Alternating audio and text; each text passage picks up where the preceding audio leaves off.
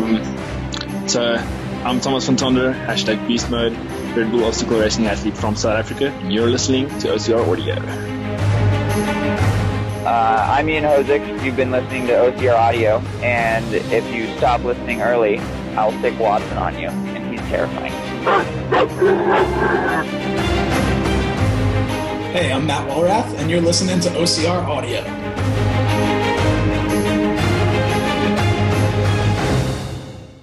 Perfect. So we're on the mic today with Adam from Mudstacle and Tom from Team UK. How you guys doing? Good?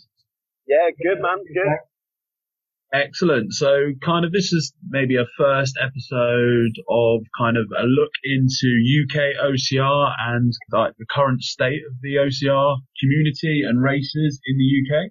So I know there's a lot of things we could talk about, but maybe we'll just delve into the first few little bits and see where the chat takes us.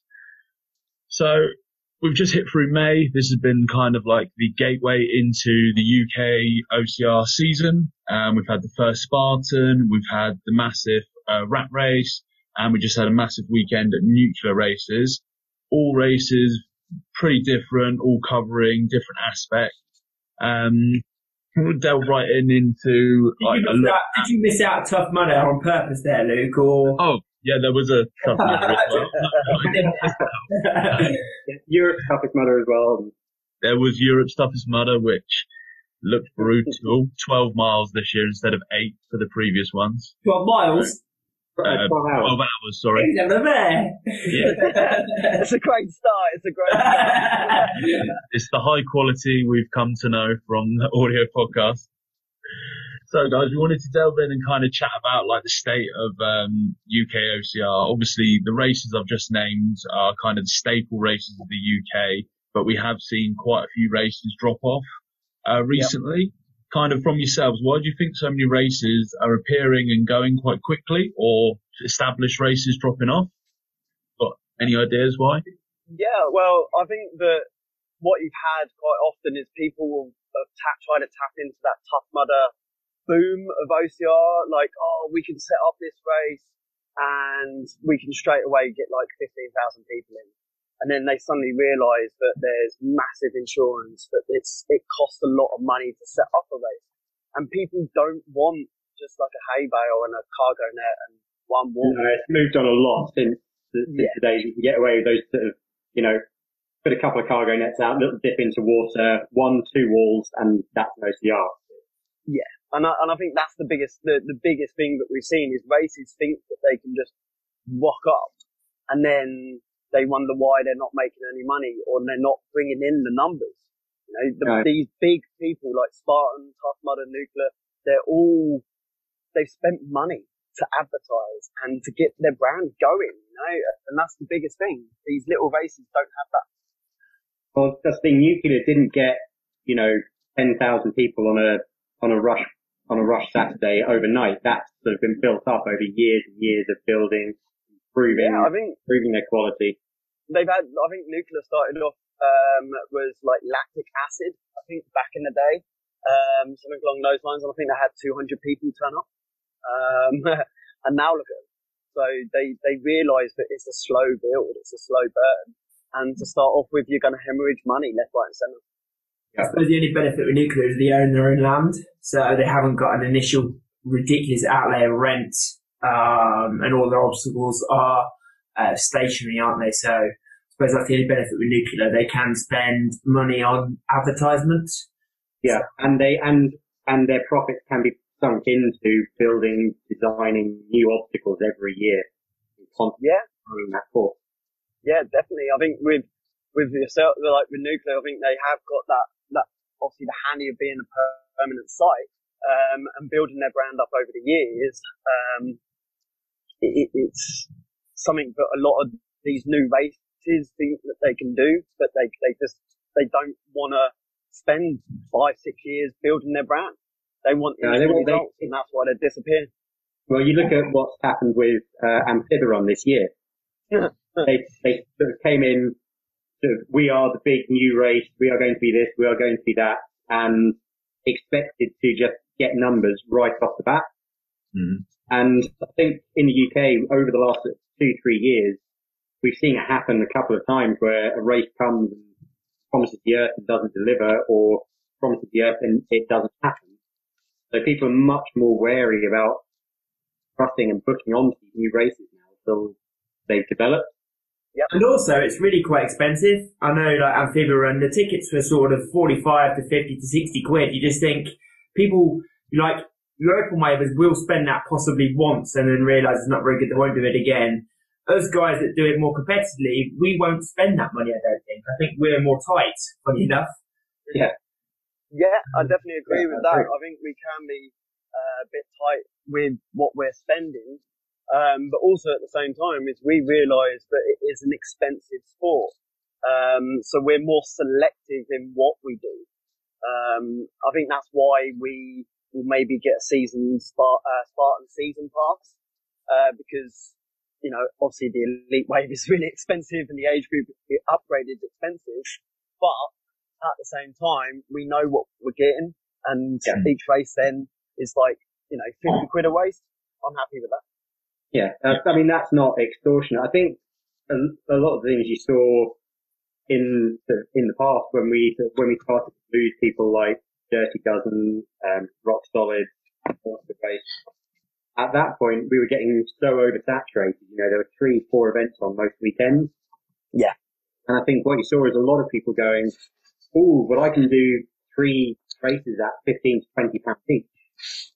Doing that rather than paying sixty pounds for that one race that was quality and had the good obstacles, had the skills.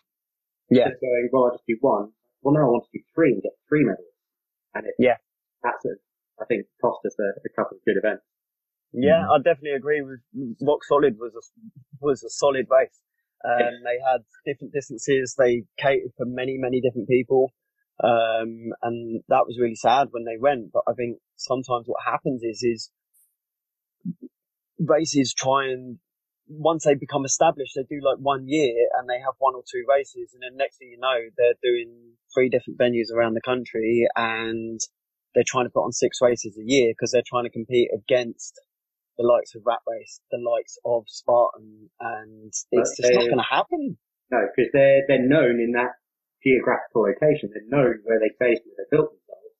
And when they go, Yeah. oh, we can transfer that from Essex to the Lake District, and the people in the lakes go, well, we've never heard of you. Yeah, yeah. Uh, It's, It's, it's, so people that will travel. You know, yeah, you might get a couple hundred, but you're not going to get thousands, are you? Travel from Essex to Lake District, No. even if it's the most amazing race. You know, I mean, Well, it's got to the point now in the Spartan series where, uh, well, me personally, I'm thinking, well, I'm even picking and choosing Spartan races now because, you know, you end up traveling. I'd rather, well, funny enough, I'd rather go abroad and race some of the races abroad than do a couple in England now. And I think some of the top level guys are getting like that. Yeah, Uh, I. I agree. I mean, even the the level, like you got your your your guys, you know, you- you're at the top end winning those races. But even with the guys like us, you know, where we're dipping and out of elite races, we race age group, we're even looking at like the standard of racing.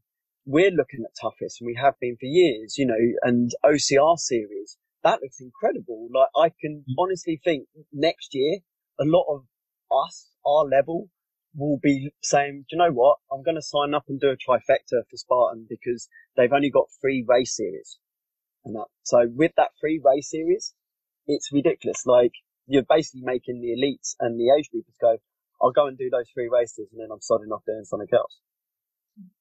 Yeah, and if you're looking, especially like OCR series, the way their races are, they're in like Holland, kind of Belgium, places that you could get to for probably the same, a similar price as going up to like the Scotland Beast or ah, yeah.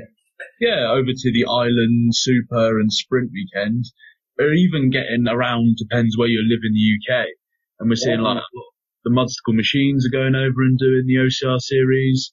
Um, the Nuclear Phoenix guys have been doing the toughest, and I think a couple of them are in the in the series for that for the year. So, Yeah, Becky's in the in the series for that.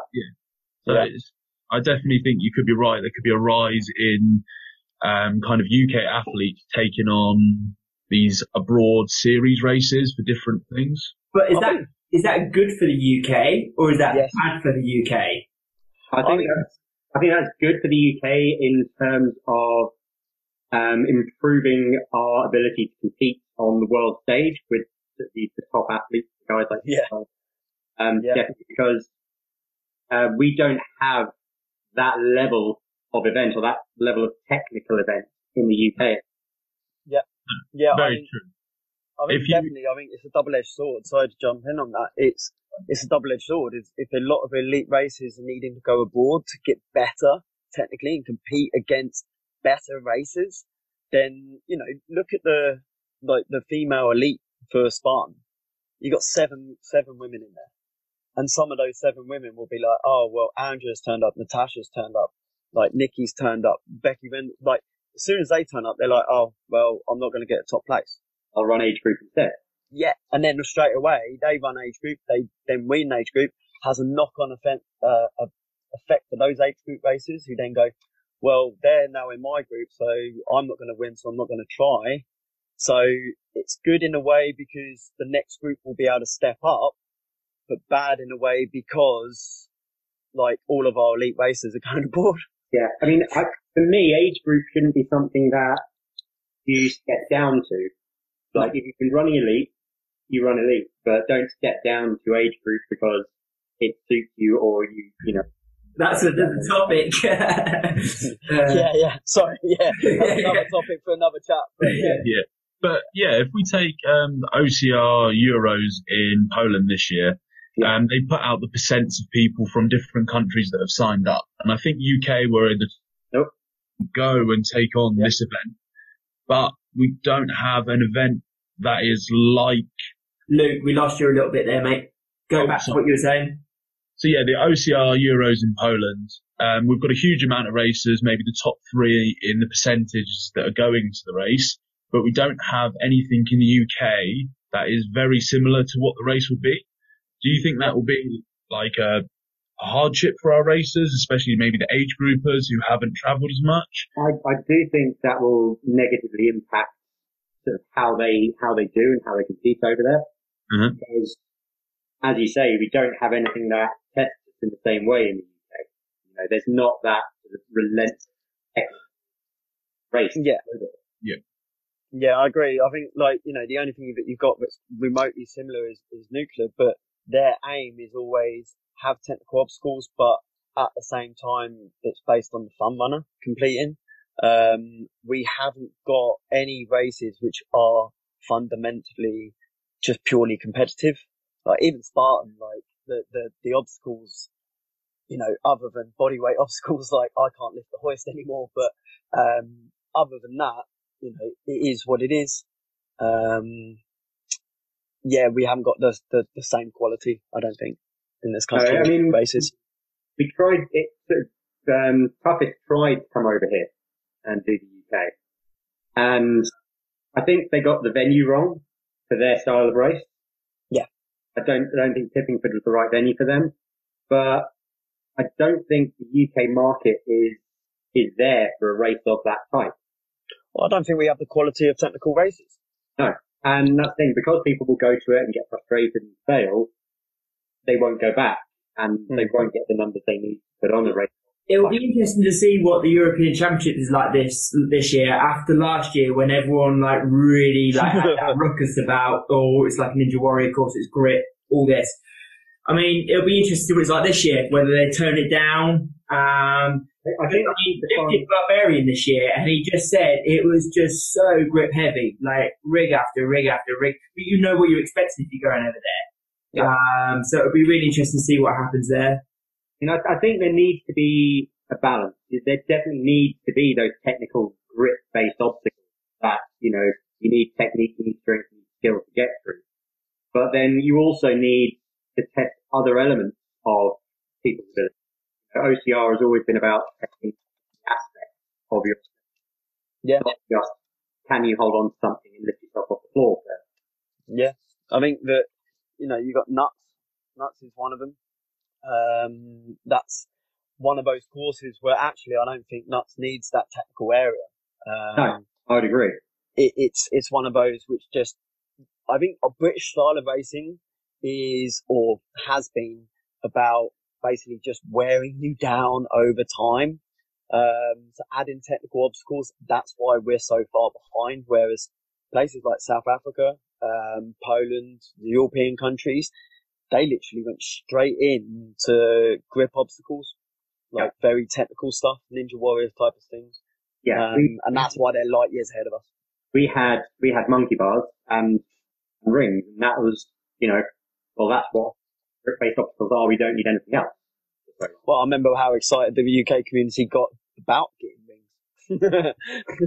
it was it was just like the excitement about Helix at uh, Spartan. it's funny. I um I rewatched the um last year's World WC re- replay on the website, and it was quite funny to see Jon Albon go from almost last to first in those ditches, and then the carry the carry the red bag. And it was funny because you see Ryan Atkins there and Thomas Van Tonder, all these built grown lads, but yet you've got little old Johnny, uh, you know, Albon that's like weighs less than me, flying through those ditches. And you just think, well, that's, that is typical, you know, he's used to that. He's used to that just hard, you know, like I remember Ryan Atkins finishing that race and I was in the sort of finishing bit and he came over and was chatting to some of the guys and he was just saying he, he didn't hate it, but it wasn't his style of OCR. Yeah. Um, so it's interesting to see if those guys are going to come back this year and if they're going to train that style of OCR. You know, like you said, the mud pits, the that sort of grinding down of just. I mean, nuclear is brilliant, isn't it? Just of like fields and fields and fields. There's no mountains. There's no. There's no view. You don't need them. it is that it's that plowed field where you can't sort of. You're constantly watching your ankles. And you can't you've constantly just got to be on top of watching where your feet are the whole time. And then, you know, we were re- we were lucky last year with the weather. If we get rain this year, it's again. we were very lucky with the weather last year. Actually, weren't we? Very lucky. Yeah, completely. I think if we um if we get any rain or if it's freezing cold, like Adam, you were there 2015 when we did the Worlds in Ohio. That and you had two different races. You had the first like I don't know, five, six waves, wasn't it? And it was freezing cold. Yeah. Obstacles were so, so cold. It was ridiculous. Oh, well, yeah, I went off in the elite wave year. Yeah, and then you had all of a sudden loads of heat, but all of the village was in the shaded area. So everyone just got hypothermic and it was ridiculous. Like, I think we've been quite lucky. Like, what, one day of rain in Canada? Yeah. Um, otherwise we've had lovely weather. Um, Essex, we had great weather all weekend. We've been pretty fortunate. Um, but yeah, if it rains, it's going to be an absolute mud bath and other countries aren't going to like it. I can possibly see a lot of the UK races doing really, really well. Because we're just generally used to those conditions, aren't we? You know, yeah, very, not very often we go to a race venue and it's it's nice conditions for us. No. You know, whether it be cold or your fingers, you know, I'm surprised how many people actually suffer with like Raynaud's in this country.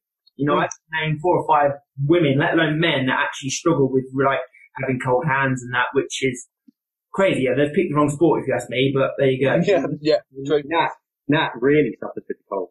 Yeah, that does. Uh, James Burton, Andrew Piquet, would you believe? So some of the good races suffer. Um, coming back to your series, do you think, and I'm hoping so, but do you think someone like a Strong Viking, an OCR series, will actually branch out to the UK? Um, I, I've got a very good feeling about Strong Viking coming over to the UK. They again, sorry, you think they will? Ago, didn't they? they yeah, no, I was speaking, um, I actually spoke to Gertchen at Dirty Weekend, mm. and they are looking at the possibility of doing a Strong Viking in the UK. That'd be cool. That'd be cool.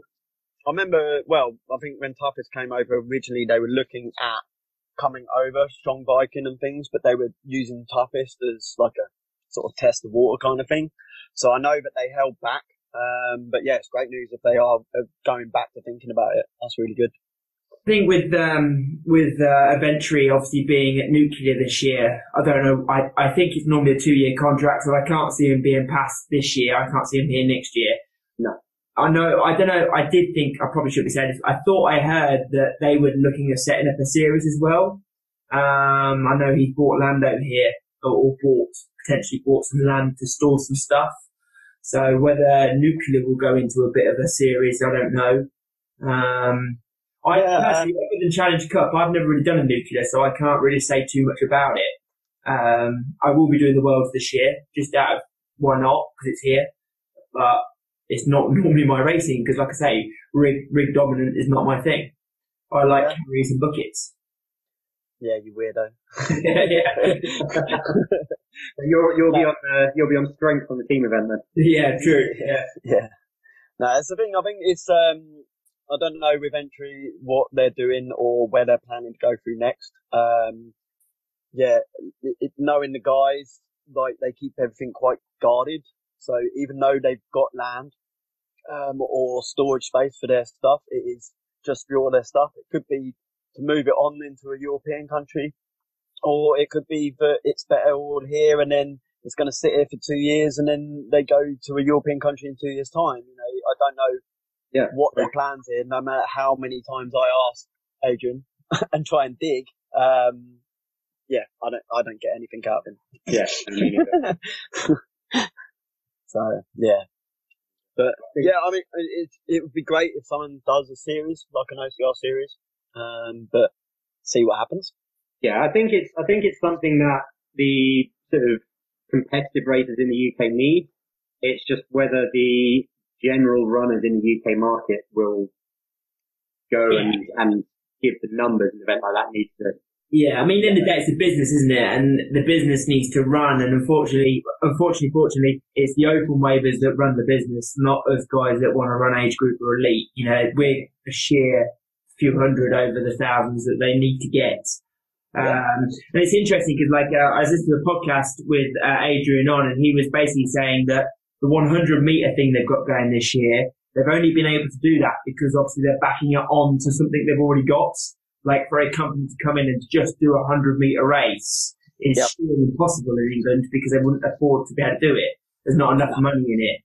Um, but I do think that whole short course thing is very interesting, and I do think that could be another element. We're always going on the podcast about how now OCR is breaking into these different sections of different races. You know, you're going to get the race that likes the sort of long distance, uh, even like the Eurotip Mudder, like 12 hour, 15 hour, 24 hour, that type of thing. You know, you're going to get then your short, short course 3K and now even shorter, you know, your 800, 100 meter, you know, the quicksand at the weekend, you know, Yeah. mile. So it, I think, I think something like that, if someone like, I don't know, Red Bull wouldn't do it, I've already spoke to Red Bull, they're not doing it, but if they could bring up like a quicksand with obstacles and do it like one a month through the summer, They, they, I mean, they have done a couple of obstacle races now, haven't they? They did one in it was either in December or January in the snow. That Yeah, yeah. Yeah, and then they do Conquer the Castle as well in Denmark, which is a brilliant, brilliant, brilliant. that looked All Yeah. really cool concepts as well. Like, but Oh, Red, Red Bull's concepts were like the, the Red Bull 400 going up a ski slope. Like, it's not something that I want to do. I'm not a fan of hills anyway, but like, I might even have a crack at that just because it looks ridiculous. a cool event As a one-off. Yeah, but I'll do it once.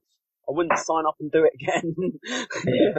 that's Red Bull all over, isn't it? It, it maybe maybe they change it a little bit, but it is that like come and do it, you're gonna love it. You know, it's Yeah. just a wacky idea, a challenge, something crazy. I mean, like that Conquer the Castle and the one you were on about. I can't, I, life of me, I can't think what it was called. It was freezing cold in the in the snow. Do you know what I mean? Yeah. We talk about rain. we you know, these guys are trying to do these rigs and obstacles in like ridiculous temperatures.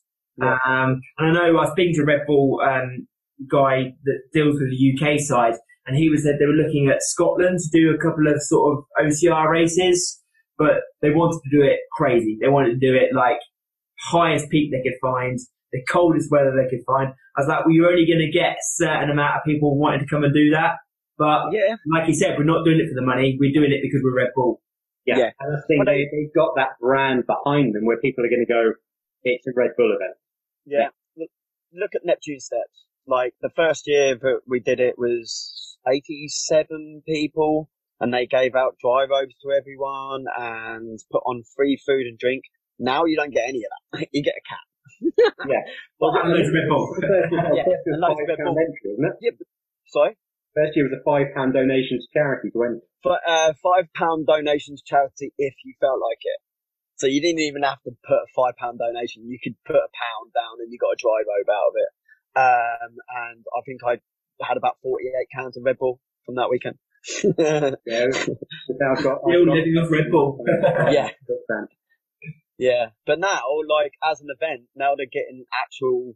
It's weird with Red Bull because they get a natural like progression where people are like now triathletes are coming in, swimmers are coming in, people OCR are like, oh, I still want to do it, even though they're not getting a dryrobe out of it and stuff like that. Um, so people do like they sign up to the Red Bull events, they love them and that, but they are weird and wacky. Like it's not sustainable for a typical OCR RD in the UK. No, they'll, they'll come up with something, they'll do it for three, four years and they'll go, right, what's next? Yeah. Yeah.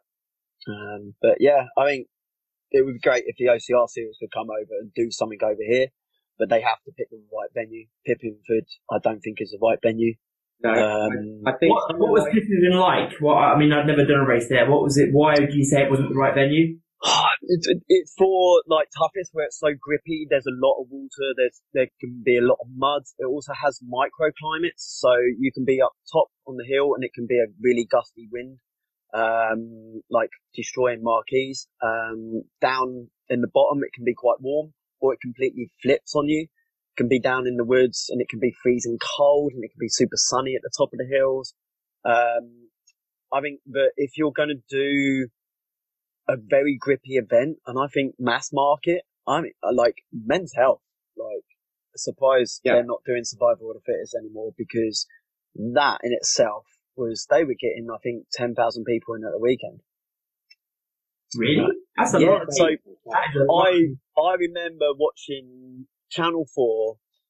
I don't know, maybe like 2011, 2012 maybe, and coverage on the morning, and they were like cameras were following the leaders, and it was some guy called Ross McDonald and uh, Jon Albon, um, who were battling it out for one, two.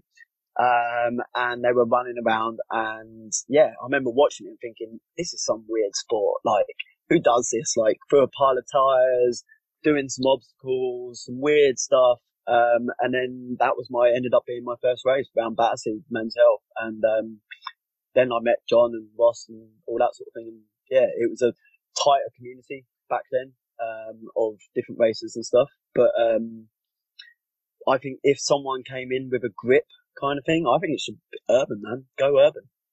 Yeah. Dead So you, you look at a lot of the a lot of the, what- lot of the ones toughest to do. They're sort of part urban, part trail, or part urban, Yeah. oxide.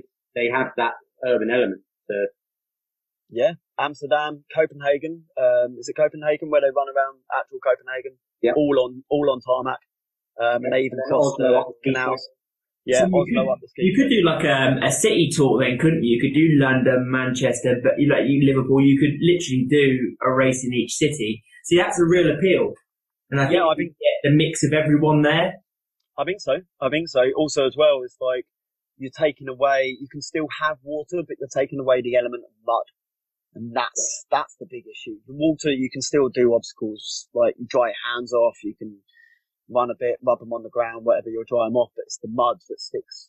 You know, makes everything slippery, um, which becomes the issue with But racing. so then, do you think like obviously mud being typical UK OCR? Do you think they need it? Like I always find that people go, "Oh shit, we haven't got enough mud. Throw some mud in." Spartan, are, I mean, Spartan have got better at it. They're taking the water out, funny enough. But do you think people think they have to stick to this? Oh, OCR in UK is water, is mud. Let's put more in, or do you think RDs are thinking, you know what, you know, let's let's branch out, let's do some different things, you know, let's come up with different obstacles. You know, it's a good chance to have that another level of OCR in UK now, isn't it? it is, and I think we're starting to see that that sort of step away from mud, mud, mud, mud, mud at the mm. moment. You know, I think nuclear have sort of, you know, if you look at what nuclear was like two years ago, it was, you know, they wanted muddiest events and, and all about the mud and they still kept that element. You know, they kept things like Ebenezer and, and the mud, but they've toned it down slightly to allow them to develop those technical technical obstacles as well. And Yeah. the the way they start, they they're now planning out their courses and designing their courses. They're giving you the opportunity to sort of clean down before you before after you get through the mud before you get to the next technical obstacle. Yeah. They're not going, right, here's a really muddy bit where you're going to get up to your neck in mud. Now do the monkey bar. And that's what I think is a lot of time with UK races. It used to be that, like, you're suddenly running through a mud pit and next thing you know, you've got some stupid grip X, like, where there was no, like, thinking about the course, a bit of planning, like, right, okay, we're going to send you through this mud, but now we're going to send you through this water. Now we're going to give you some sawdust to rub your hands so that you can do this grippy obstacle. Beforehand, it was, you're running through this mud pit. Now you're doing this. Oh, you're failing the monkey bars. Oh, you can't do monkey bars. And then people were like, oh, I'm not doing this race. You know, and that's why sometimes I'm a bit, I love nuts. I used to work at nuts. I used to do training, all these different things. Um, but sometimes I'm a bit like, you don't need the training area. Um, you know, you just turn it into a, like a mud fest and a, and just punishment and you'll still have an amazing race. Nuts, nuts is about survival, not about the technical skill. Yeah. Yeah. And I think it's good to have that. You have those survival races and it's good to have other avenues of different races. People want to do just grip work, then go and do like, you know, Spartan now that they've taken out water's great. um, you know, and then it comes down to how, how heavy can you lift a bucket? You know, and then down to how fast you can run on the day. Tom, where do you think like these uh, races have developed from that, from the very mud orientated stuff? Where do you think they've seen races abroad? Do you think they've taken feedback from racers and organisations in the UK about how to structure their races? Do you see that being the progression? Yeah, I think definitely. I think people over the years we've expanded where we've raced. Um, you know, going to the worlds has opened our eyes up a lot, seeing how different races operate. Going to example, like you know, I went to Spartan Worlds in 2015, ran up a mountain, heavy bucket carries, but they were doable. Hoist was doable, but they had some technical obstacles in there, but they were they were clever with their placements, so you weren't covered in mud when you hit the technical stuff. Um, and then having the likes of Toughest, having the likes of OCR series where they're a bit more sensible in their placement, we're traveling the board. And I think that's allowing us to develop more technical races. And hopefully in time, if we can get better at that, I mean, we perform better at the Worlds. Because Yeah. I think that's where we, we're, la- we're lacking. We've got some really good runners. We've got some really good technical obstacles as such. Um, but I think when it comes to grip exercises, you look at the, the Danish or the Swedes and they're smashing out rig after rig after rig and we're two rigs in and we're pumping our forearms. But do you think that comes down to the athletes not really knowing what they're doing from a coaching point of view? Um, yeah, it can be in the training side of things. You know, you want to get better at uh, heavy carries and go and lift heavy stuff. Um, I think we're now seeing the PT barn and some other um, places where you can practice technical obstacles. People are buying uh, rigs from like Fozzy, um, Mhm. which is great. He's making these these um, great little training rigs and things like that that you can practice these Yeah, Great see grip. people twisted in their back garden. Yeah. Whereas I think that we didn't have access two, three years ago to that. It only kind of sort of came on because of the world. I think the world in itself has brought on the world of obstacle racing competitively, um, leaps and bounds. we Um, didn't have we never saw a, a stairway to heaven in the UK until after 2016 when we all went to Canada for the first time and went, what the hell's this thing? yeah. Yeah. Do, do I go over it? Yeah, yeah, it is, it is. Like, oh, you want me to go underneath and then I've got to reach across to the top? And I'm not allowed to use my feet. I'm sorry, but, um, Yeah. it's, it's that kind of thing. And there where- weren't sort of there weren't these preview videos of the new obstacles back then either. It was No. just you got your handbook saying this is what it is, but you're like, well, okay, but I've not seen one of these. so I don't know what it looks like. I, I really do hope that OCR grows the way it's still growing because I want to see it in 10, 15, 20 years. I want to see what the obstacles are like because we're going to, it's going to have to have changed. Or do you think it'll do a full circle where it comes back to mud and buckets again? Do you know what I mean? Like, do you think it'll go away and come back because people will go, let's get back? Retro, Retro Back race. Yeah. to style to Retro races. yeah. It's already there. Let's do it. Let's Here's, paint it now. here's two hail, hail barrels. Uh, there's a wall and one cargo net, and uh, the rest of it's a 5k run. Um, no, I think with in terms of where you can go with obstacles, there's only so much that you like. If you're going to go with a hundred meter course, like you can go like mental with the grip obstacles and weird and wacky and all that kind of spider walls. I think, yeah, and I mean, when you're going into actually racing, you know, remember what our bread and butter is, is it's a cross country run. It's a five to 10k run. In terms of having weird and wacky obstacles, there's only so much that you can really do within that race environment. Um, and it's going to be variations of that. Um, you know, you got, sometimes, I think for me, the most creative obstacle I still, I think I've seen during the last three, four years is Dragon's Back. Yeah. And you know, I don't get that. I don't get that obstacle. it's not a hard obstacle. it's not, It's, when the first time you come up to it and stand there, it's a mental thing because it looks about three times as far away as it is. Well, the, the one they have at Nuclear is literally a one big step. I'm what five six. I can just step across. Yeah, The one that in Worlds that we originally hit, but you literally were like, I saw some woman jump and hit the bar and like smash her front teeth out.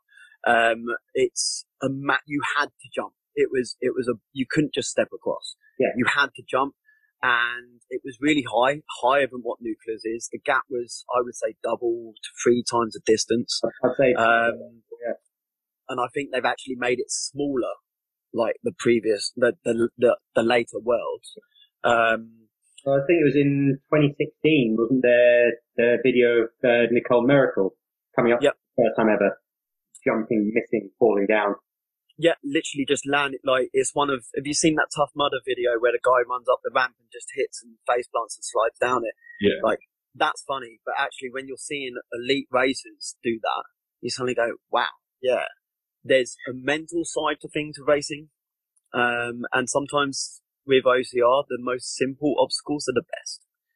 And, I, And- and because I- it's you still want to race at the end of the day. If you have literally like 20 people lining up to do an obstacle because they're retrying, that's not a race anymore. It's not a race anymore. It's not a race anymore. Like you're just competing for places to possibly get a medal at the end of the day. You know, like racing should be, obstacle racing should be about fluidity, should be about flow. The best racers, like you watch Jon, you watch Ryan, you watch some of the best obstacle racers in the world. They literally flow through obstacles. Yeah, through them. DJ Jones on Beta. Oh, yeah. One And it's creep done. Yeah. Yep, and that's the thing is it's about flow. Whereas I think the a lot too many races are about brute strength and not about actual technique. Yeah. and I think, you know, if you can design an obstacle that is there, that is completable, but there to disrupt the running and test a few elements of skill and get you through it, brilliant. If Yep. what you're going out to do is try and design an obstacle so you can cut Jon Albon's band, I think you've got the wrong idea of what you're doing with that obstacle. yeah, that's Yeah. not obstacle course racing. That's that's Ninja Warrior TV shit. You know, Y- it it should be about literally eighty five percent of like a race should complete an obstacle. Right, complete every single obstacle, eighty five percent. The rest of the fifteen percent should be failing. Like, oh, I couldn't do that. Right, okay, how do I train to get better at that? Mhm. Right, so that 15% goes off and does monkey bars. They come back to the next year. They then smash that monkey bars. They become one of that 85%. Or they come up against another obstacle, say Stairway to Heaven. Right, get better at pull-ups, get a crest up thing. You train for it, you get better at it. That is a simple obstacle. It's hard, but you can train for it. I think sometimes when there's stuff that, you know, but the only way that you can train for it is if you take two or three days, two or three hours every day to train for it, then it's not an obstacle race, you know. I think if you're you're talking about flow of obstacle course races and a great kind of race style, if you look at Leon Kafour, the Danish guy, Yep. um, his performance at the Barbarian race in Poland, um, who actually was lucky enough to go out there, um, race same race as him, just watching him on those obstacles, his flow through them is unreal, and Oh, Phenomenal. yeah. yeah, Oh, he just he's- moves perfectly through them. He is the perfect short course built racer, Yeah. and that race style, the Arrow event, which was the very short course one, is a great race style that would be able to be duplicated in other areas, maybe the Yep. UK. Um, but yeah, the perfect flow, which is what you were saying, he utilizes that on Yeah. the obstacle to get through it effortlessly. And I know he trains probably two, three, four hours a day. He trains very hard. Um, but yeah, that is the perfect example Yeah. you're saying.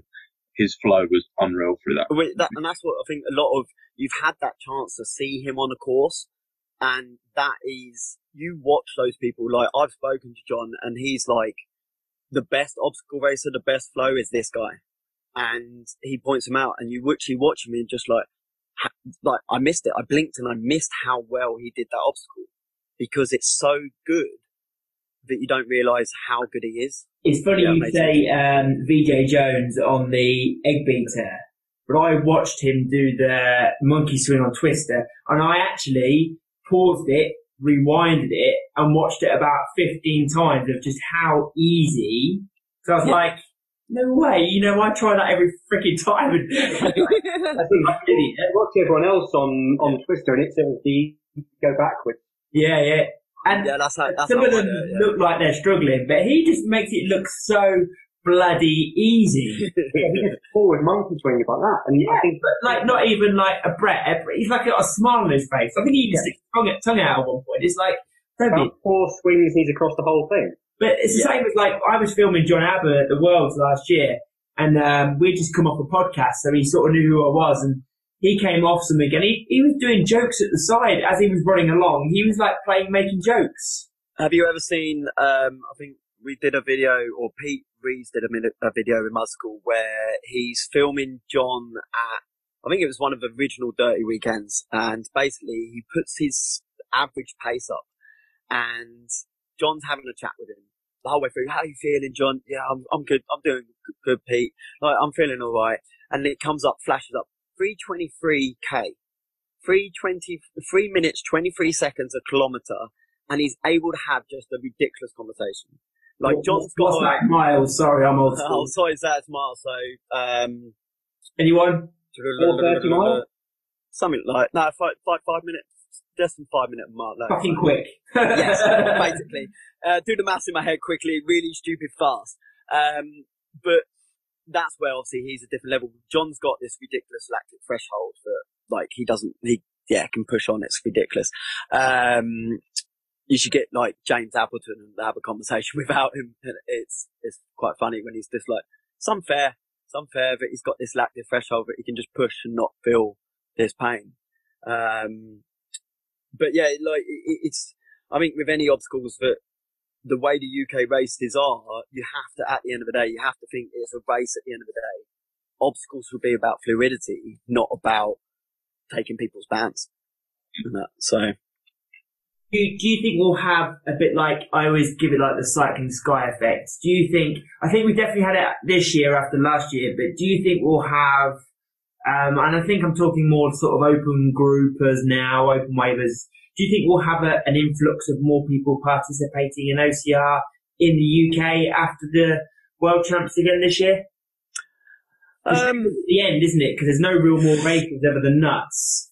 It Yeah. goes quiet, doesn't it? That's what I mean. Other than Challenge Cup and nuts, winter nuts, it goes quiet again, unfortunately. So Yeah, I mean it's it's a difficult one where I think there could be that influx of where more people will race because of the Worlds, but I think it, it's a case of it's down to us as racers, like you know, the yourselves as elite racers, age group racers, to publicise the Worlds as much, and that's where, like, say with Team UK, what we're trying to do is obviously promote those international championships um, and get that buy-in of that side of things because we want to promote the UK OCR's team, um, where I think it's that kind of thing where there is that influx, whatever, you know, same as the Olympics, everyone started taking up athletics straight after the Olympics and things like that. You do get that boost.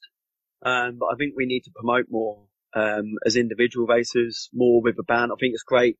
The Spartan Pro team now finally in the UK, we've got a Spartan Pro team. I think that's going to help. Yeah, it's been a long time coming. Um, I think that's going to help. Um, but again, it depends on how much they Spartan push that in terms of advertise that and push it more and market that. Yeah, Um, the, the guys in the US get uh, a lot of support through that and a lot of, you know, a lot of publicity. There's a lot, there's a lot of build up around this is, this is a series race and you know, the, the whole week you get the build up, who's on, who's on what points, where the standings are, who's going to win this week. So we need, need to see that sort of thing happening over here Yeah. as well. Out of interest, do you think Team UK, do you think Open Weather, do you think, do you think they care about elites? Uh, Team UK, I think we we do. Um, like I think the racers within Team UK, it's people we look up to in terms Yeah. of elite. I'd say What I think- Yeah, I mean the problem that we have, um, not a lot of like we've got obviously some elites that have joined Team UK, as in joined the Facebook group. They don't necessarily wear the kit because they don't buy it. They don't. They're like, well, I'm representing my country, um, that kind of thing. It would be great if more elite racers wore the Team UK stuff. Unfortunately, until we can OCR is big enough to get decent sponsorship. We can't supply tops for everyone, and that's why we obviously are saying that you have to buy your own kit.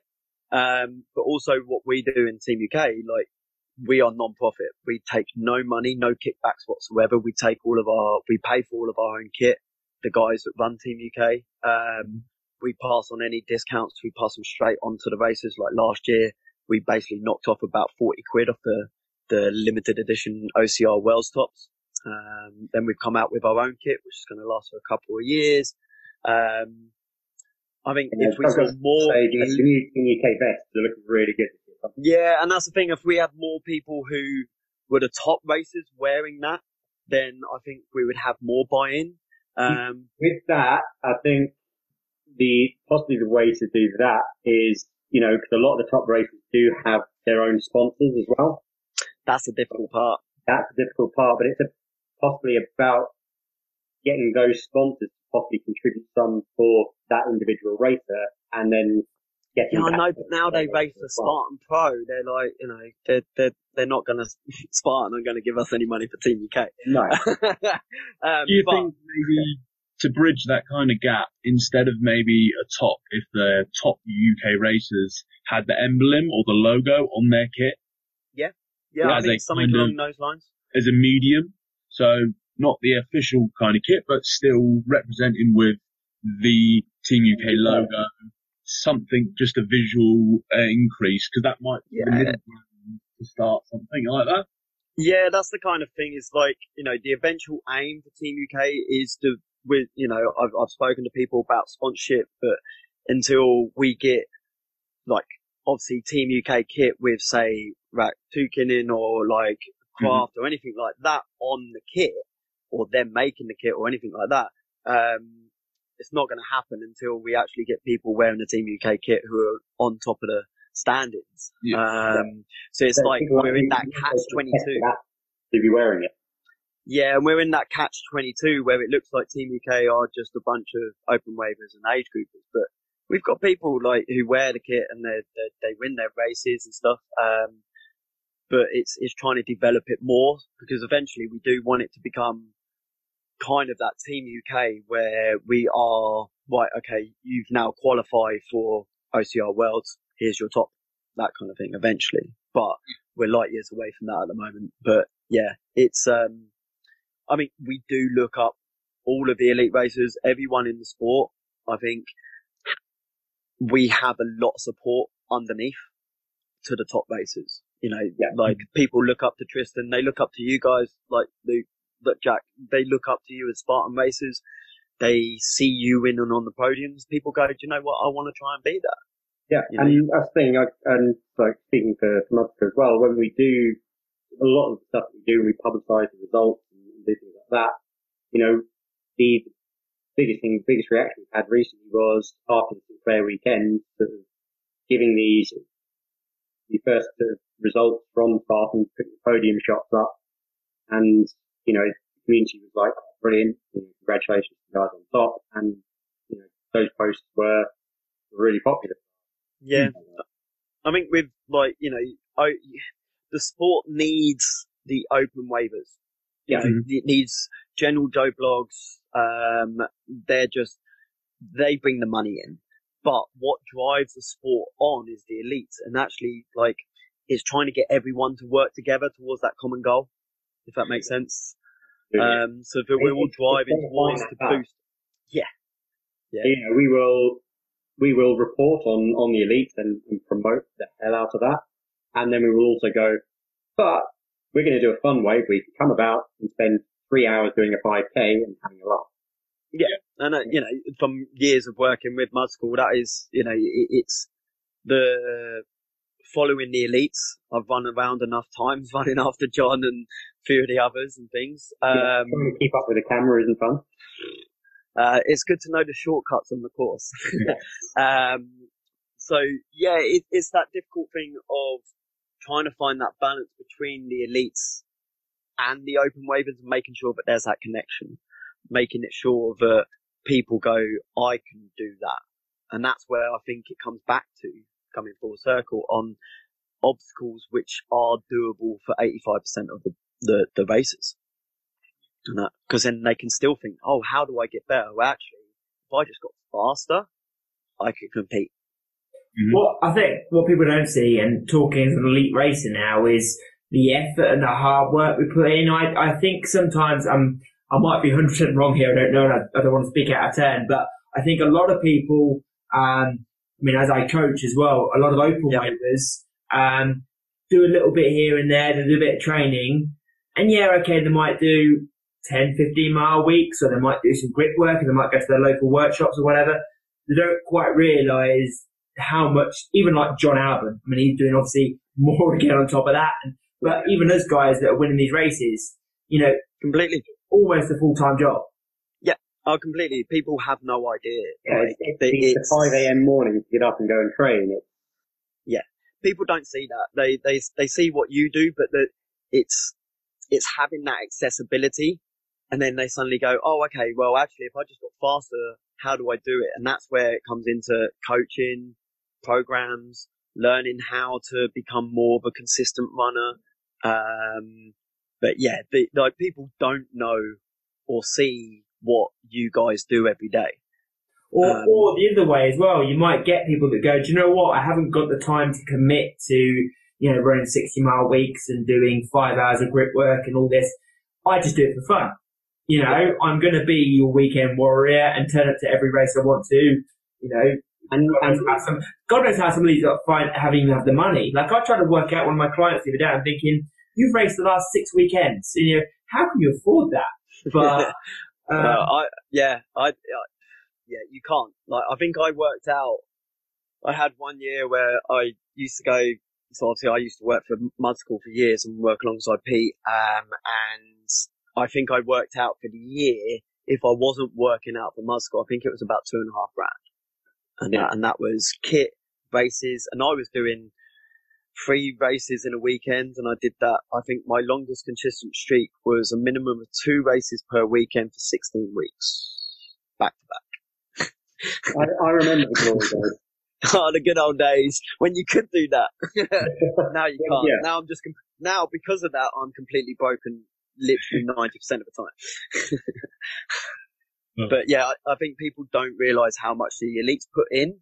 Um, and they just people, and that's the thing with OCR. What's great in a way, what's great about it is that you can just turn up and just say, "Sod it, I'm gonna run 30 miles and do an obstacle course race because it's just playing in the playground."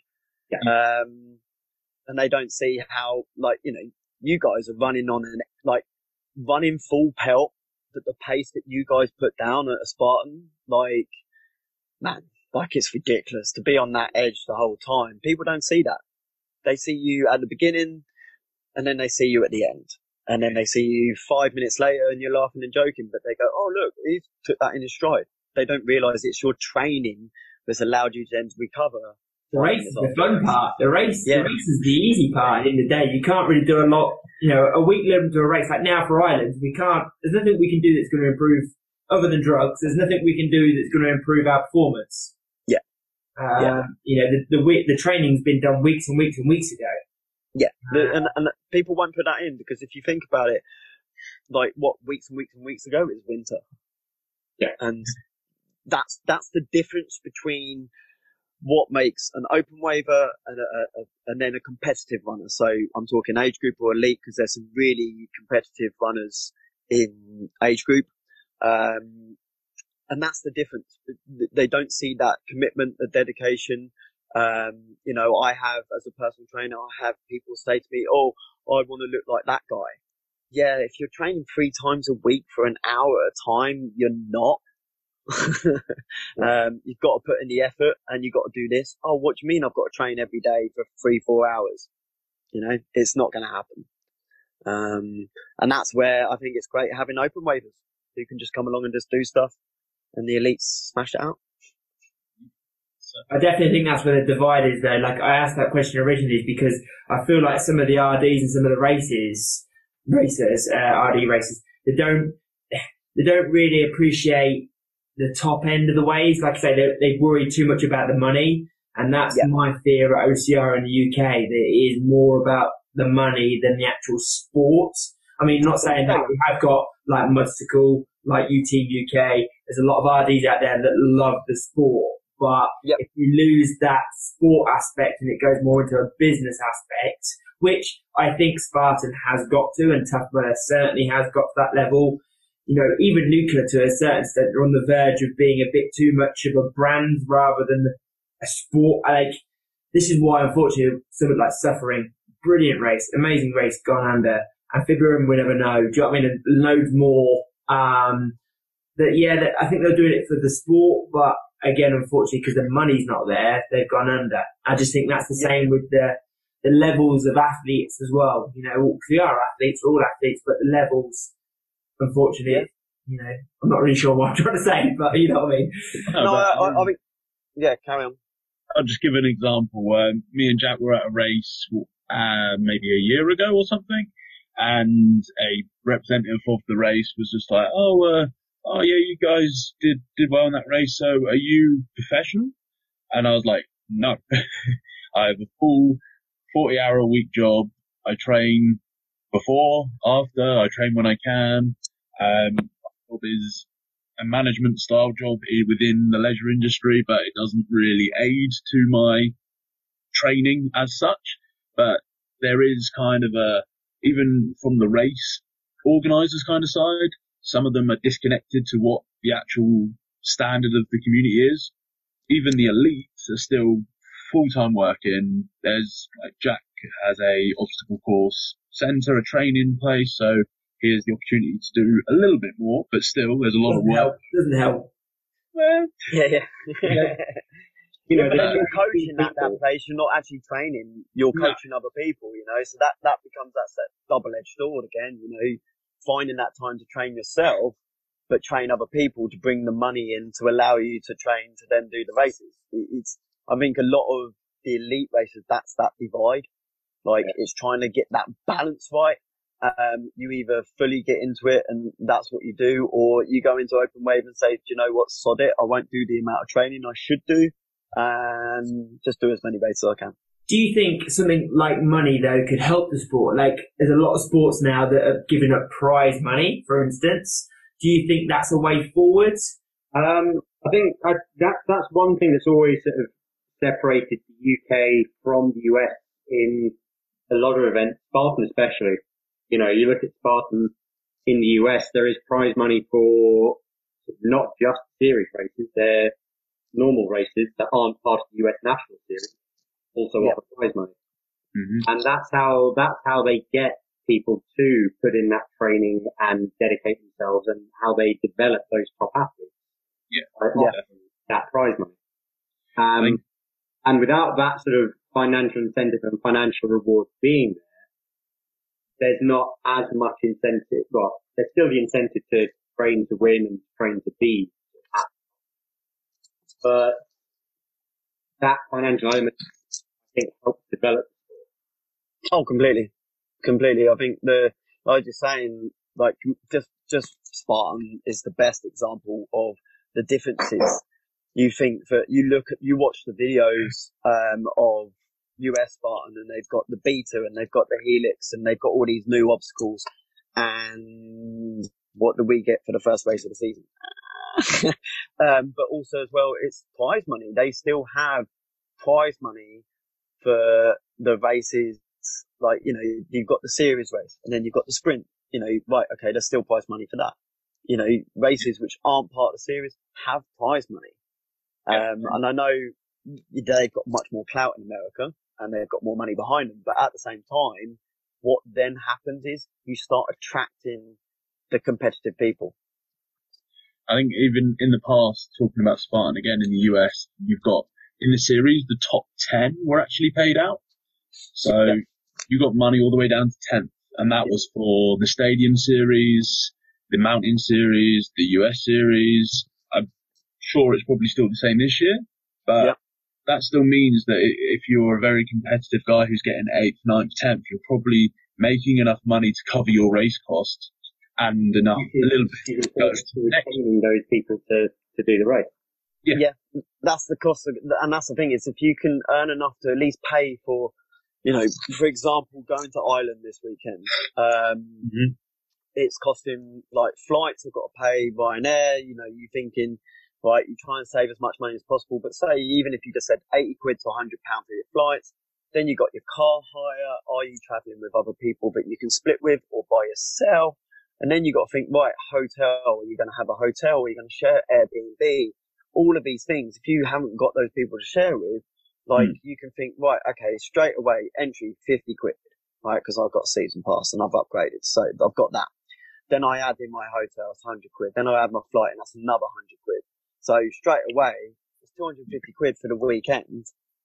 Because it's two races, you're looking at 300 quid for the race. And that's without food. That's without anything else and that's not sustainable. It's, yeah, it's a 400, it's a 400 pound, 450 pound weekend, and that's if you're coming on your own and you haven't got, you know, any family or children with you as well. Yeah. You know, and that's the thing is where like people, they're going, oh, why are people pissed off because there's not a trifecta weekend in Scotland anymore? Um, that's why because yeah. they want to say, do you know what? I want to maximise the amount of races that I'm doing because I'm spending 400 quid. I think, um, I think Spartan, it's going to be interesting this weekend because I think Spartan are going to struggle with the volunteer side of things because they won't get the volunteers out there to help. And I remember last year, me and Luke running that course and it was like, it's sparse. Where is everyone? like literally, there was no, no one there manning the obstacles. It was like normally I see loads of people in front of me. Like it's fine. I see loads of people so there's no one at the obstacles making sure people were doing their burpees or. 100%. Last year, I mean, me and Luke could have run past three or four obstacles with no one not watching us. Could have done. Jesus. Yeah. Wow. Um, but that was purely down to the fact that Spartan got caught out and they didn't pull the finger out and they didn't, basically they didn't sort out volunteers. And they've done the same again this year. They've not helped volunteers get over there. So why is a volunteer going to go over there and pay 400 quid to go volunteer to get what another sprint another super or yeah. was it a hoodie or possibly a dryrobe? No, yeah, not even a dryrobe anymore, is it? It's not Kit Brix either.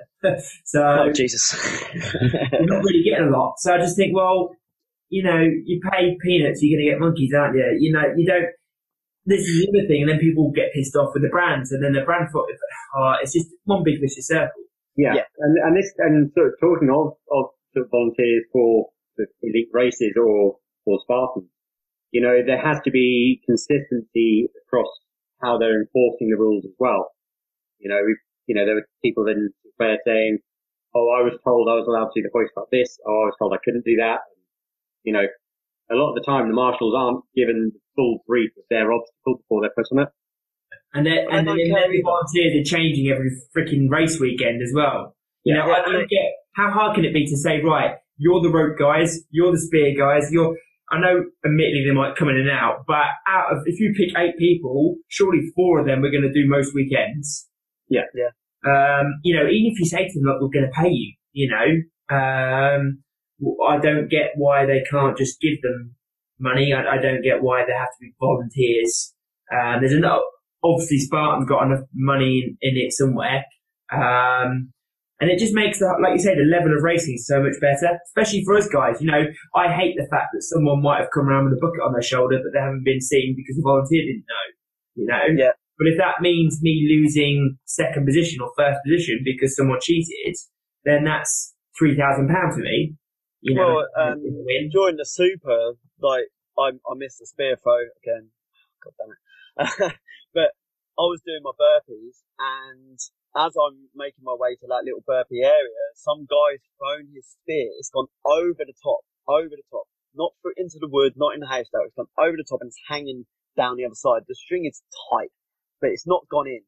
And he's gone, it's gone in, it's gone in, it's gone. And the volunteer was like, yep. And I was just like, that doesn't count. I like went living. She went, what do you mean it doesn't count? I went, he's thrown it over the target. I said, if it goes into the wood, if it goes into the hay bale, uh, that's that's cool. I'm like, that's fine. But I'm throwing it over if it the goes target. over Yeah, the bloody target, you're throwing it over the actual. It's a target. There's clues in the name.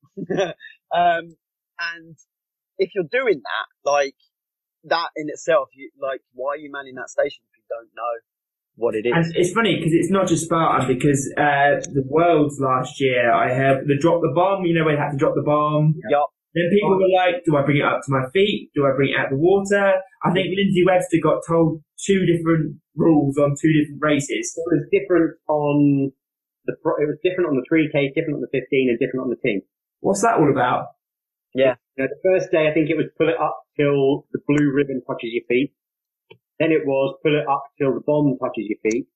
And then it was pull it up till the bomb's out of the water. It, you know, But just little things like that. It's such a simple thing that makes the whole difference to the sport. And I'm, I'm pretty sure you could pick apart any sport and you're going to find like football with VAR at the minute, blah, blah, blah. But these are such simple things that OCR is, I mean, this is the other issue that we haven't got a governing body of OCR in the country. But they're the sort of things that I think I would bring in and just say, right, all races have to have this, I don't know, a bit like a risk assessment you'd get in a, in a business, you know, the, you have to follow an NOP. Uh, this is the NOP. You know, make sure you've got referees, make sure that any penalties are being sorted, make sure your obstacles are this, that, you know. but then it, then when, once you start saying that, it's then the trouble of going, well, how do I make sure this race signs up to abide by those? Yeah. You know, we've, we've, we've tried having a governing body before and it didn't, uh, didn't put in the best way. Yeah, yeah, yeah. Well, I, I, the thing is, I think like a governing body, I think needs to look at standardisation of obstacles, like as in health and safety, um, how an obstacle race goes about certain aspects, as in getting volunteers and things. Um, but I think the problem is the previous, the original op- opera were going through various means um, and trying to do unha- underhanded stuff, as far as I'm aware. Then the next administration were too concentrated on trying to create their own Team UK um, and control everything. Um, as Team UK, you know, if there's someone does want to come in and make an opera and do it all properly, then we'll work alongside. But Team UK are Team UK. Like, we are like England football team to the Football Association. Kind of two separate things. I think with World OCR and Ian Adamson heading up that federation, which is slowly dispersing across the world and they are helping out all of the federations in the country. Um, I know they're heavily involved with the Euros, um, OCR Euros in Poland. It seems like a lot of positive stuff's coming out of there. It's obviously taken time for them to build and I think World OCR will have a feed-in effect to anything that happens in the UK in the future. Yeah. So that Yeah, might have a bit more of a structure come down from the top to uh, to us. Yeah, and I think that's what we need. We need that structure, as in a like a you know that structure support network hmm that can help develop that sport and he- take the sport in the right direction. Whether you have within that, you can then have right. Okay, you've got these short courses which are all technical and more grip based, and then you've got the hard slog with the the typical British loads of mud and water and stuff like that, and how you manage it. Yeah. Um, You're almost developing them into different, different events and you're going to have people that specialize at different versions of it. But, Yeah. you know, I think for me that if we were to sort of form a governing body, the thing that I would want to see them do is to actually help races get that foothold, get that security, and help them develop so that, Hmm. you know, don't see races fall away or disappear. Yeah, and also get races look at like instead of trying to go for that Spartan weekend numbers or Tough Mudder fifteen thousand, like get them to realise that you know their first race might be two hundred people, they're going to make a loss. Yeah. But plan it properly as your business plan because if you plan it properly and go to a bank and say, look, the first year I'm going to make this, second year I'm going to make this, third year I'm going to break even. Yeah. Bank actually will yeah. go, okay, we'll lend you the money. Um, but I think what happens is they go, huge profits in year one. Uh, and it's not going to happen. You know, for example, Amphibian thought that they could just spend loads of money. Well, I don't even know what's going on with them, but, but yeah, it, it's people think that they can just come into a sport Back in 2020, apparently. back in yeah, Yeah. um, yeah, Ooh. There's, there's been there's been radio silence since that announce, announcement. So yeah. I, I, I, I, if I see if they come on and actually put a race on in 2020, I'll be um, hugely surprised. Hugely surprised. And I tell you what, I spoke to the RD. He was so confident. It was unreal. So Yeah. confident. He was like, yeah, giving all this, how amazing the race was going to be. Uh, yeah. they were going to be they were going to be televised. Yeah, well, you know, they use their promo. If you look at their promo video for their event, um, bearing in mind I hadn't ever put on an event, somehow they managed to pinch a load of footage from a load of other races. There's Spartan in there. Um, I think there's um, Tough mudder. there's Tough Mudder. There was a couple of rat race videos in there because I've definitely seen um, footage. Well, I think Warrior Dash is in there as well. Yeah. Yeah, um, they definitely pinched a lot of footage that I'd previously seen at some point. So they were screwed from the start, really, weren't they? Let's be honest. Yeah, Yeah, I I mean, think it's not good. It's not good for them, is it? We want to see people succeed, but at the same we time, want like it. you say, I think it's, it's a case of being honest and, and stuff like that. You know, we want UK races to do well. Um, it was, want it was an be- interesting concept, you know. It was an interesting concept to take it to the beach to to put an obstacle course on a beach and do it that way. Which, if you look up to Scotland with Beach Ballistic, it's shown that that can work, and that's the that's the event developing over the last couple of years. Yeah, Definitely. You look at Red Bull Quicksand, um, having an event on the beach. That is a running based one mainly, but there is a market maybe for an OCR on the beach. I think Amphibi Run had a good idea, but they just went around it maybe the wrong way. I think, yeah, it's it's one of those ones. It would be a great one for spectators as well because you will get you'll just you'll gain spectators from people who just happen to be in the area. And mm-hmm. that will draw people in. Whereas a lot of OCRs, the only people they're watching are people gone typically to watch or with a Yeah. Yeah, I mean, I did I did quicksand last year. I don't know if you noticed this, Adam, this year, but at Margate, just like the people watching, like not not even like sporty people, but just generally hundreds of people on Margate Pier there, just watching the you know it going on. Stopping in That has an effect. Do you know what I mean? Yeah. Yeah. I mean, the amount of people that say to me, "What's OCR?" and I'm like, Is it a like tough another? money thing. Is it a tough one? Is it a tough money? Exactly. Do you know what I mean? That brings me on to my nice, nicely, and probably the last question because time's getting on.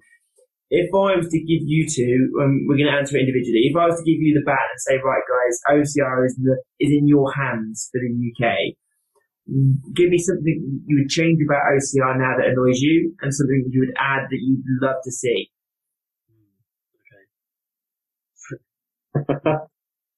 Hmm, that's an interesting Oh. one. Yeah, I think you've, you've you've made me and Adam shut up. yeah, it's a This is a first. yeah, yeah. Um, It could be it could be simple, so it could be an obstacle, or it could be like penalties, for instance. I know a lot of people have opinions how they like to see. You've already mentioned you don't like the the retry lane. You know, could you change that, or you know, what would you yeah, do? I mean, yeah, I mean, if I was gonna say something that really bugbears me, like, I think it's, I think it, it holding on to like the British sort of muddy base, that kind of thing. Um, I mean, what it should be is like, if that's your brand, that's what it is, your muddy base, then stick with that. Like, Mud that's Month. your market. Yeah. Um, stick with that as your market because that's what's gonna, you- you stay with that and you'll, you'll be true.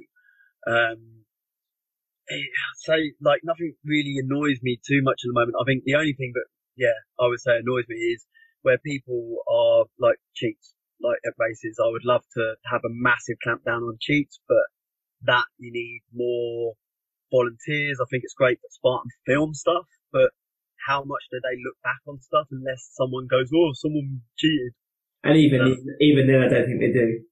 Yeah, e- exactly. So it's great having the technology there, but if it's not being used, what, wh- what's it there for? Then it falls back onto the volunteers. I think I'd love to have a standard of volunteer, um, but then you're looking at paid volunteers. And why don't races say, look, like instead of here's a 50 quid drive road, I'll pay you 50 quid for like, you know, half a day's work or even 50 quid. Here's 50 quid in the free base and that then I think you'll find volunteers will sign up. I think a lot of people as well who volunteer already volunteer. So if you say, here's a free dryrobe, yeah, I'll just add it to my upper 10. Yeah, I've got I've got five trials. You always see it after after nuclear weekend on the OCR Gear Swap group. See about 10, 12 people selling a nuclear dryrobe. Yeah. Because Um, they got one last time they volunteered.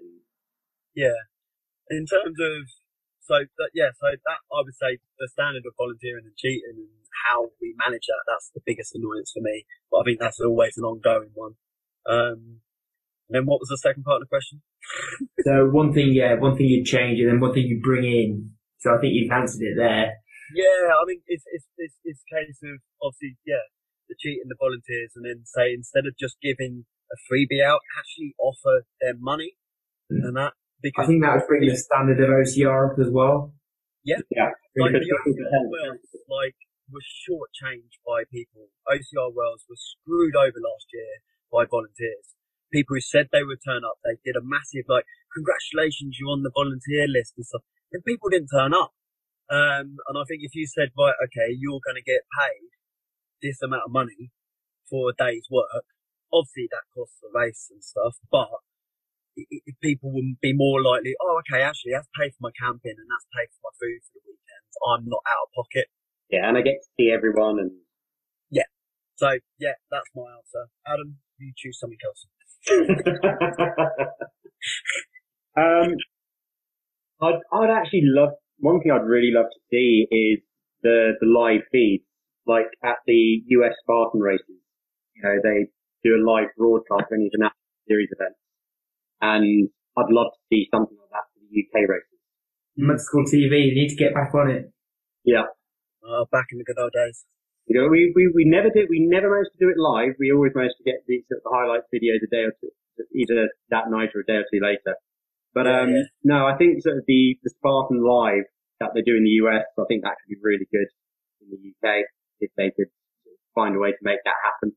Well, like, I think at the OCR, like, the, the Europeans and stuff, like, I think we do try and get quite a few of the UK races, like Stuart Neal will do stuff, um, Paul Brent and stuff. I did a few bits at the Worlds, that kind of thing. I think what would be quite good maybe is next time between Team UK, like, and Mudstacle and a few other bits that do these live feeds, if we could Mhm. all sync up somehow, um, Yeah. and be like, right, between nine and this time, it's going to be Tom on the front line, like on the start line. And between this time and this time, it's going to be Adam at the sandbag carry, you know, and just do like a 20 minute live Yeah. feed. Kinda like- like that. Of how Margaret used to do it with Mud Run Guide. Yeah. Yeah. Yeah. That's great. I mean, yeah, like you know, Fran. I think like Fran, Fran, my other half, she did it for Nuts on behalf of Mud Run Guide. She walks around the course, does videos, that kind of stuff. Um, I know Yeah. the worlds kind of do stuff like that, but I think if we yeah, they had um, Jojo and Amy doing it last year. yeah, But yeah, yeah, I'd, I'd, I'd love for us well to do something together like that. I think that'd be great. But um, you know, I'm talking about the, you know, when you watch, proper. yeah, when you watch the proper Spartan coverage, if we could get one of those in the UK, possibly for the season finale or something like that, I think it would just add for that sense of occasion and that sense of it being a sport. Yeah, and that's where I think that that is the obviously our media side of things is mostly funded by ourselves. Yeah. Um, whereas Yeah, that's the the thing. US None of us, have none of us contracts and stuff. full time. None of us are, uh, you know, Matthew Davis doing it every day of the year or Margaret doing it every day of the year. yeah, but even they were still earning, they're still doing other jobs and, and stuff like that. I mean, I mean, it is, there's certain aspects of us where we are, like, we look at the US as this, like, holy grail of obstacle course racing coverage. Um, I think we do stuff better on some things, but yeah, their live feeds are, like, it's just, you can tune in, like, 8 p.m. at this time and watch this race, which is great. But we don't have that. No, and I'd, I'd love to see something like that over here. And that I Um, suppose then helps because I suppose you get sponsors off that because then Yep. TV companies want to be involved with that. So all of a sudden you've got Red Bull Live TV or Motorcycle sponsored by Red, you know, and it all of a sudden, Yeah, Well, it it- just it- it feeds into growing everything. yeah, you know, you look at like Spartan Pro, say what five years ago, you would have had more. Really, they were good races, but they were also personalities. You had the height likes of Hunter Sheriff. You know, you had uh, Laura Mesner. They were they were good races, and they would be competitive, could win races, um, but they were also personalities. Um, now, I think you've got more. They're just more proper races. Um, but if we had Still got, you've still got some personalities in there. I mean, yeah, some- you look at Ryan Woods, he's hilarious. Yeah, yeah, but like I think with coverage, the more coverage we have, the more coverage, say yourself, Luke, and, and Jack, where it'll boost your personas within the sport. Hmm. Um, and that's I what we're kind of missing. great for. We know about the Spartan Race Pro team, but do the open waivers, do they care? Because they don't know who you are. Yeah. Spartan don't push it enough. Right. Adam, Yeah. Tom, I think uh, we've put the world to right. Uh, we've Right. we've talked about enough OCR UK community stuff for today. Um, it's Alright. late. I'm going to let you guys go. Um, before you go, where can we catch you? Where can we catch uh, Team UK? Is it um, Instagram, Facebook? So you've got Team UK official on Instagram, um, and then you've also got the Facebook group, which is a closed group. It is just for competitive people, so you have to answer three questions um, just to get into the group. It's just like, are you a UK racer? Are you competing at the Worlds or European Championships? That's basically it. Answer those Oh. questions. You're in the group. It's really, really easy. Um, you're basically just yeah looking for Team UK official normally. Um, other than that, um, myself, other racers, we're going to be in Ireland this weekend. Um, so we'll be the guys in the Team UK blue jackets and tops, um, and that sort of thing. Perfect. Adam, yourself Um, on Mudstacle? Yeah, Mudstacle, obviously at Mudstacle on Instagram. Um, we've also got the YouTube channel where all of our highlight videos will go up. Uh, and then on Facebook, we've got the Mudstacle page, which will link to all of our latest reviews, articles, and guides. And then the uh, OCR community page where you're able to meet everyone else within the Mudstacle community, find other people that are going to races, um, and, you know, there's always going to be a load of people in yellow vests that you can always come and say hello to and make a friend. I have to say, Adam, it's been quite nice having an attractive Mudstacle member on today, opposed to the other one we have to put up with mostly. I'm, I'm, I'm really sorry about that. We try and keep her under wraps, but She's a nightmare. a nightmare, a nightmare. Guys, thank you very much. It's been absolutely awesome to talk to you. No Um, worries. we'll let you get on, and thank you very much. no worries. enjoy, uh, enjoy Ireland this weekend, guys. I'm sorry I can't be there, but, uh, yeah, get married. Yeah. Well, oh, get congratulations. Enjoy. Commiserations for you, Adam. Commiserations. But yeah, you Right. know her well enough. yeah, yeah, right. right. Take care, guys. Cheers, guys. Thank See you you. later, guys. Guys. Cheers. Thanks. Bye. My name's VJ Jones, and you've been listening to OCR Audio. This is Ryan Kent, and you've been listening to OCR Audio.